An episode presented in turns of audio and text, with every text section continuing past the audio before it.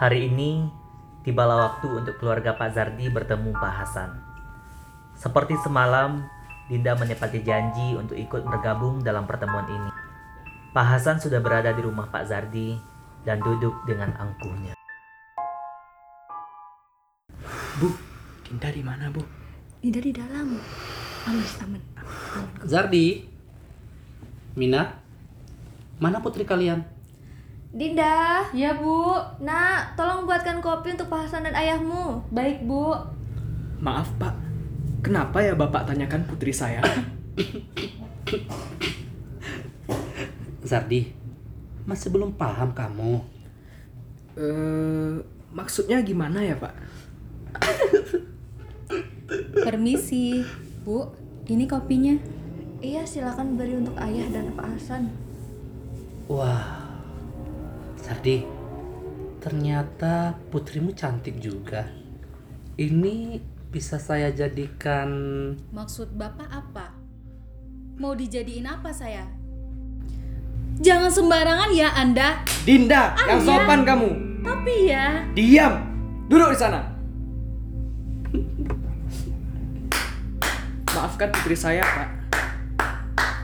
Zardi. Saya suka sekali kelakuannya. Eh, maafkan putri saya, Pak.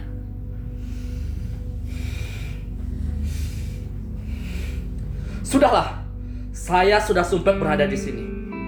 Kalau kalian mau hutang kalian lunas, kamu Dinda harus saya jodohkan dengan anak saya. Pak, ayah. Pak. Sebagai gantinya, hutang kalian akan lunas kalau kamu Dinda jadi mantu saya. Nggak mau. Pokoknya Dinda nggak mau ya, Bu. Dinda, Dinda, Dinda, kamu gadis yang malang tak tahu diri. Kamu pikir kalian siapa?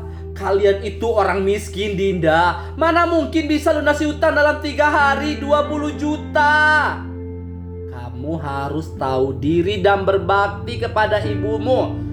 Ini saya sudah berbaik hati memberi keringanan. Anda pikir saya sudi? Cuh, lebih baik menjadi perawan tua daripada harus dijodohkan.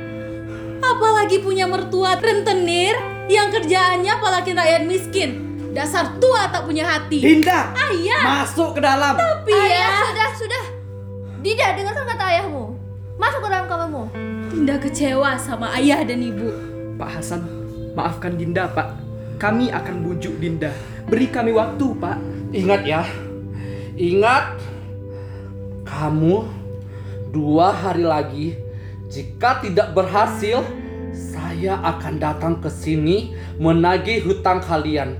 Jika tidak kalian bayar, kalian harus keluar dari rumah ini dan saya tambahkan bunganya empat hari. Ingat itu. Baik, Pak. Baik, baik. Kecewa dan berapi hati Dinda saat dijadikan pembayar utang keluarganya.